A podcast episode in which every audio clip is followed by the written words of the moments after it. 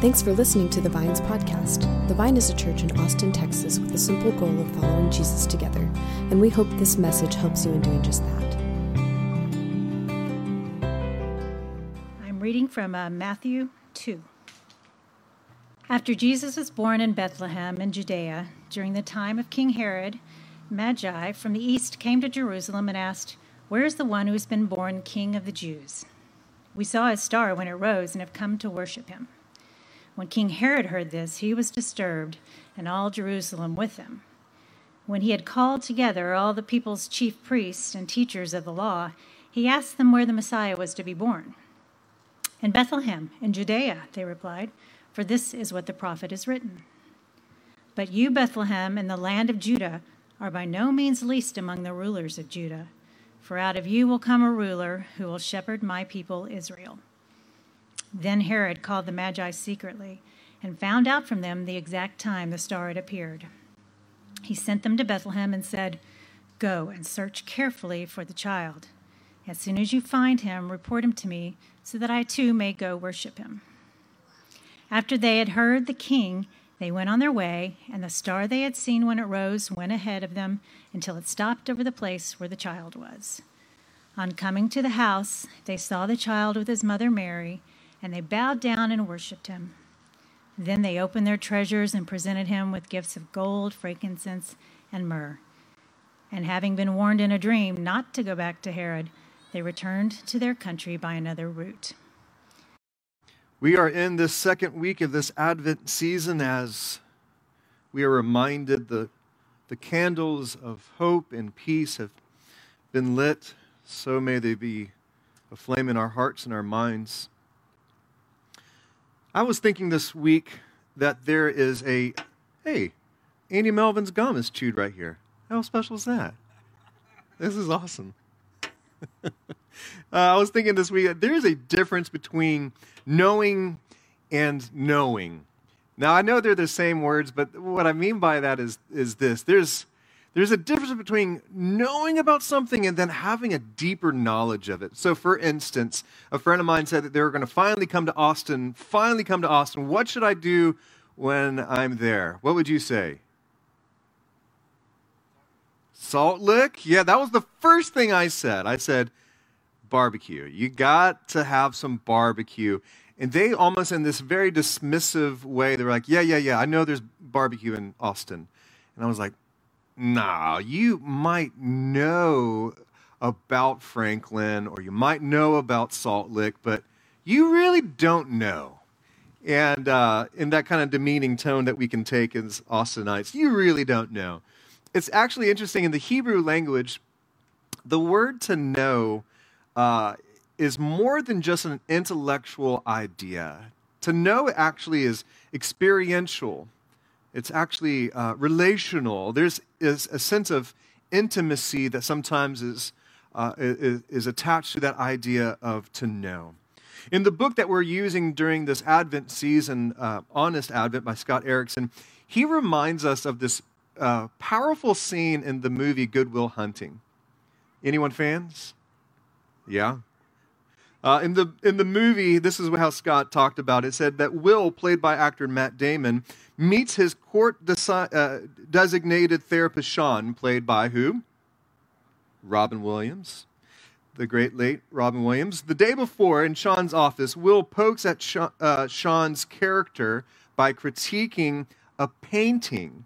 A painting that uh, Sean did that hangs on the wall in his office, saying that it was garbage. Just like his career as a small time community college psych professor and his recently ended marriage because of his wife's cancer. Ouch. This gets under Sean's skin and he abruptly ends the meeting.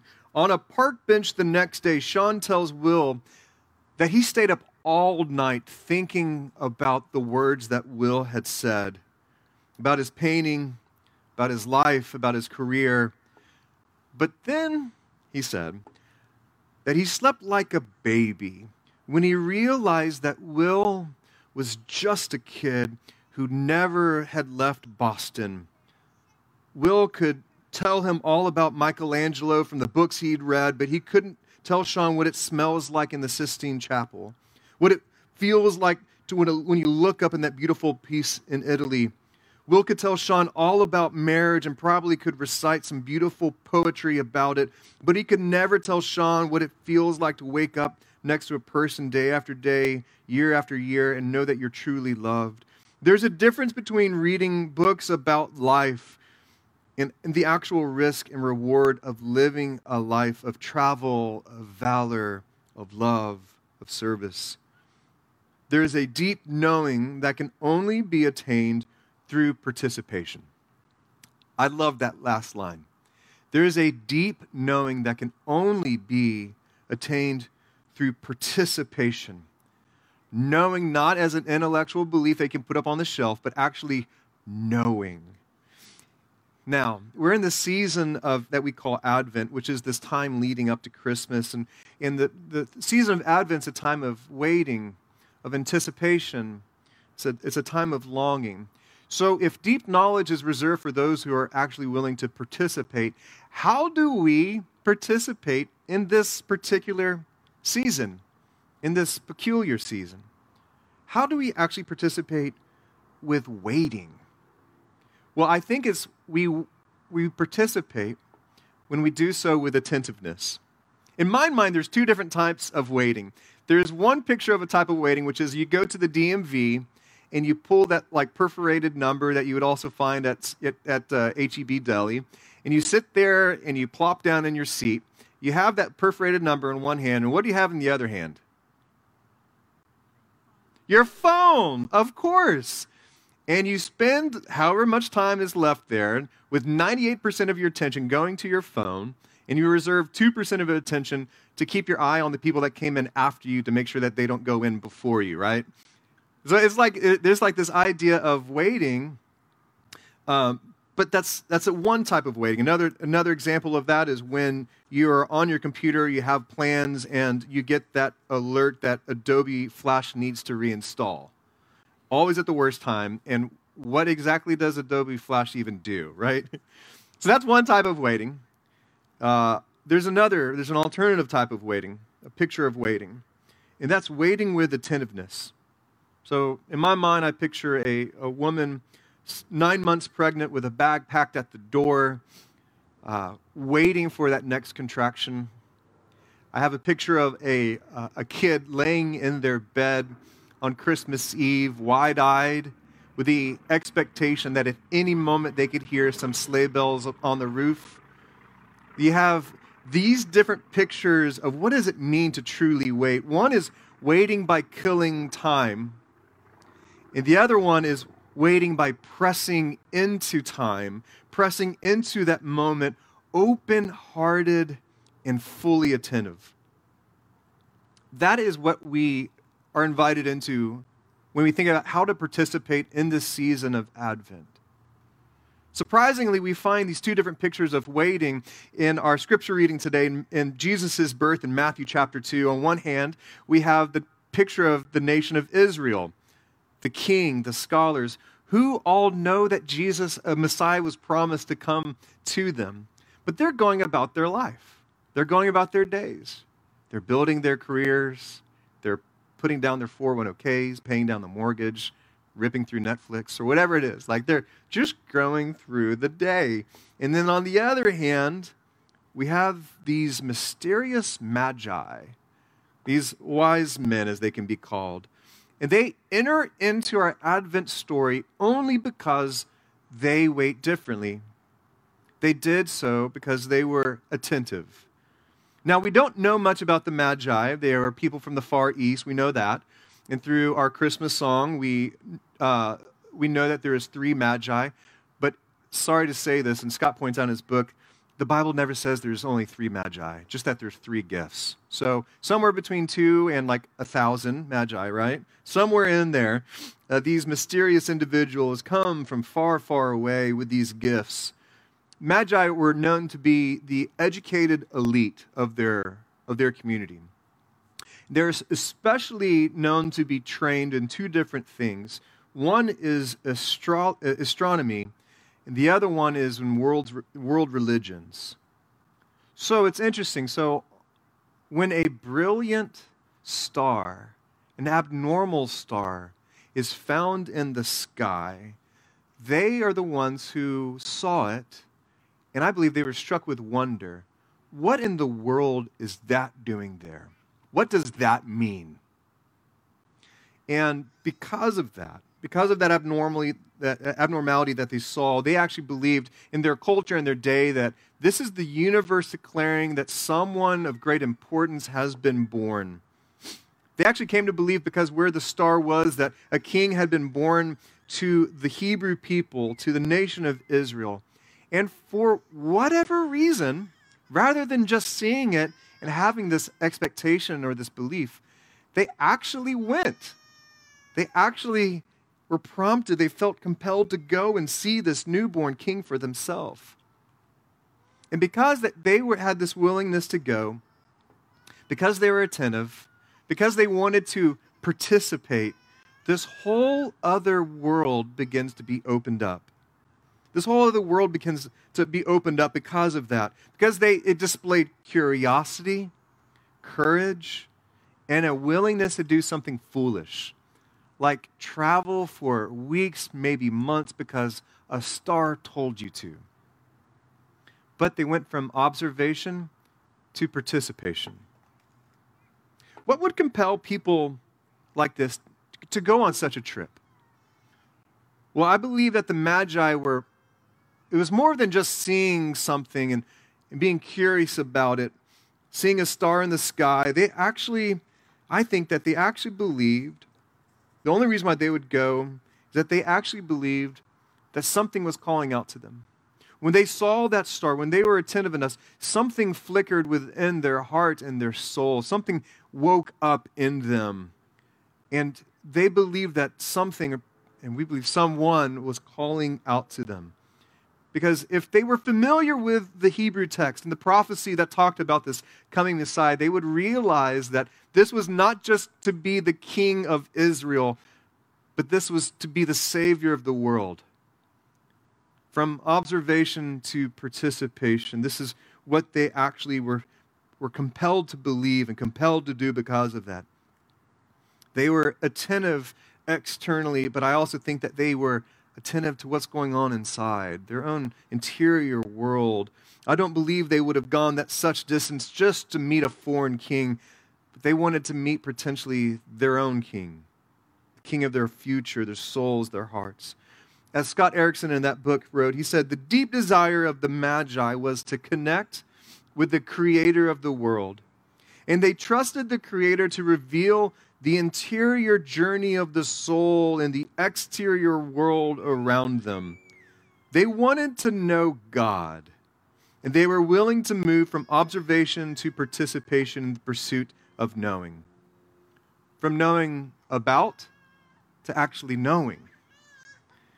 God often uses, as Scott was saying here, God often uses the exterior world to awaken our interior longings.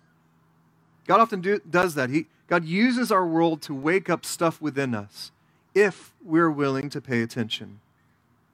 Moses encountered God in this burning bush, and if you read that story, you'll find that it actually says that when God saw that Moses came closer to figure out what this was, then God chose to speak. We see even Jesus, he uses, I need to get this. I don't miss meeting inside. No, why would I do that? Uh, even Mo- uh, Jesus, he would often use exterior, tangible things to awaken the, the interior longings. He would say, Look at the lilies of the field. Look at the, look at the birds, how God cares for them. Look at this mustard seed. And he would use the exterior world to awaken conversations about what does fear look like? What does faith look like? What does God's provision really mean to us? And, and oftentimes, God will use our world and our surroundings if we're attentive. And because of our attentiveness around there, we might even become attentive to our own interior world, our own souls. And I wonder for you, I wonder if God is trying to use the external realities of your life to wake up something inside of you I mean, even, you know, I, I had a, a teacher once say that God oftentimes comes in the form of our life. if we're willing to see it. The exterior experiences of our life, God's trying to use them to, to awaken, to prompt, to open us up. And so I, I remember a time in my life around seven years ago, I had the opportunity to go on a, uh, a retreat to Telluride, Colorado. I mean, not a bad spot to go. And in this, t- in this place, I was going to uh, stay with this uh, spiritual director, which is like a Christian way of saying someone who just helps you, like a counselor. And so I was going to meet with the spiritual director in Colorado. And I remember meeting with him for the first time, and he had a unique strategy in how to uh, begin his sessions. I would sit down, and he would sit down, and he would just look at me like this. I was waiting for him to start it. He was waiting for me to start it. And after a while, for me, I'm like, I realize that this is what this guy's going to do. It becomes a game to me. Like, all right, fine. It's like playing chicken with each other, but instead of racing two cars at each other, it's just two grown men just staring at each other in awkward silence. For those who don't like silence, you would have hated this moment. But this is what we did, and uh, we somehow broke through it. And in that week, that time, um, I knew I needed to meet with God. I read a book by an author, a woman, Ruth Haley Barton, this awesome book called Strengthening the Soul of Your Leadership. God met me there took hikes. I spent time outside. And in one of those times, the uh, spiritual director encouraged me, my next hike, to actually stop along the way and uh, to take in the world as if God is trying to speak to me through his creation. Just take it in like almost a posture of prayer. And so I went on a hike, and it was beautiful, guys. It was mountains were reaching up to the heavens, aspen leaves were flittering golds and grains were there. And I just remember sitting on this bench and, and just praying a simple prayer of like, God, I just need to hear from you. And I sat there. And it was much like that spiritual director was now this time with God where I was sitting there in silence going, anytime now. Anyone, anyone ever have an experience in your moments in your life where you feel God is silent and distant? Uh, that was my moment in that time. And but I had this posture trying to, to be present to what was going on around me. And I remember seeing it was a beautiful blue sky like this, and there was one cloud far, far away. It was the only cloud in the sky. And seeing how far and distant that cloud was made me think, yeah, this is a picture of where God is to me far, distant, aloof, removed. And I went around looking, and I, then I saw the shadow that the cloud was casting and it went up this mountain down to this valley and across this ridge. And then slowly I saw the shadow. Even though I could no longer see the cloud, I could see the shadow making its way to me. And it just seemed to cover me. It just seemed to stop where I was. And even though I couldn't see the cloud, I experienced its, its presence. And it was almost in that moment where God said, I'm not distant. I'm here and I've got you. I'm going to cover you. Now, it's one thing to go to Telluride and meet with a spiritual director and have these moments on a literal mountaintop, right?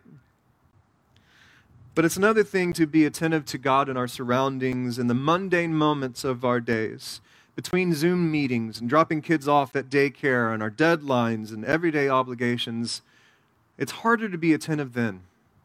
But I wonder if the mountaintop moments, those kind of uh, moments and experiences we have, are not meant to be the anomaly, but they're meant to teach us, to wake us up that God is with us and longing to speak to us in the common and the ordinary, in nature, in conversations with friends, in moments of silence and solitude with God, and even in our surroundings, and maybe even in art. So, I want us to look at this painting like we did last time. If you guys weren't here last time, we talked about um, the practice we're going to do during the season of Advent with a Visio Divina, where we take in a piece of art in this posture of prayer. And so I want us to take a look at this, this illustration right here. I'm just going to give us a couple moments, and just with the simple question of what do you notice?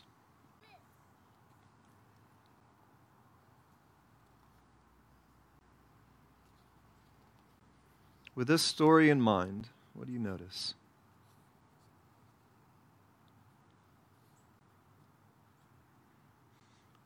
While you guys are looking at this painting, I just want to read this.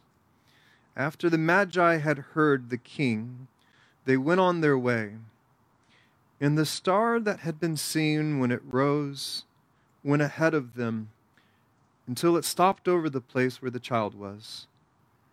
When they saw the star, they were overjoyed. On coming to the house, they saw the child with the mother Mary, and they bowed down and worshiped him.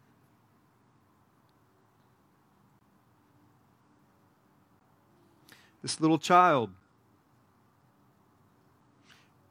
this promise. It's interesting for me. I noticed the only color, the only gold fleck in this whole thing, the illustration, is on the little heart of a child. The small heart of a newborn, the flickering heartbeat of a vulnerable young child. We have the promise of a God who loves and speaks and is present. The end of their journey, what began with attentiveness to a star, led them to the very heart of the creator of the universe. And it prompted them to worship from observation to participation. Okay. I wonder if the Magi ever stopped being attentive. I wonder if they ever neglected the idea, the belief that God actually can speak and chooses to speak to them years later. I wonder what it was like when they looked up at the stars and remembered how the creator of the universe gave them this invitation. I wonder what it was like when they were tell their this story to friends, their memory of a baby whose birth commanded the stars in the heavens. And all because of what God was doing. But there's actually something better. What something better is the Magi weren't the only people that were attentive we find in Scripture. There's actually a, a greater example of attentiveness. I believe that Jesus displayed attentiveness more than anyone else in all of human history. Jesus saw clearly what was around him. Jesus looked more deeply at his environment. So Jesus was attentive to a wee little man who climbed up into a tree to see Jesus. He didn't want to be seen, but he wanted to see Jesus. And Jesus saw him. Jesus was attentive to an old widow who had no money, but the one little coin that she had, she dropped in sacrificial love and sacrifice to God. And Jesus said, Now that right there, what you're seeing right there, that is true worship. She gave everything she had. Jesus was attentive to a man covered in righteousness, this rich young ruler, and Jesus saw beneath the, his, his vain morality into a deeper need. Jesus saw that and loved him and drew that out.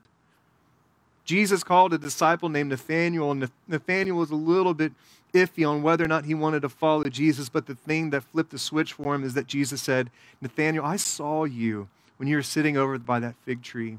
It seems so elemental. I saw you sitting beneath the tree. But for him, it was this reality that God sees you. I think Jesus displayed attentiveness more than anyone else so that maybe, just maybe, in 2020, in Austin, Texas, in the middle of a pandemic, in the middle of this Advent season, that you could have this foolish belief that God knows you, God sees you, He's acquainted with you. There's not a part of you that's unknown by God. He knows you fully. He is attentive to you in the midst of your doubt, in the midst of your fear, in the midst of your uncertainty. God sees you. And I believe if we truly held that, if we truly believed that, we would live differently. So look to the stars and everything else around you. Be attentive to that which is outside as well as inside of you, the longings that you have. Find the courage to move from observation to participation in this season of Advent wait with all of your heart and your mind open to God so that you might move from knowing about this God to truly knowing Him, to knowing Him for yourself. Because God surely knows you.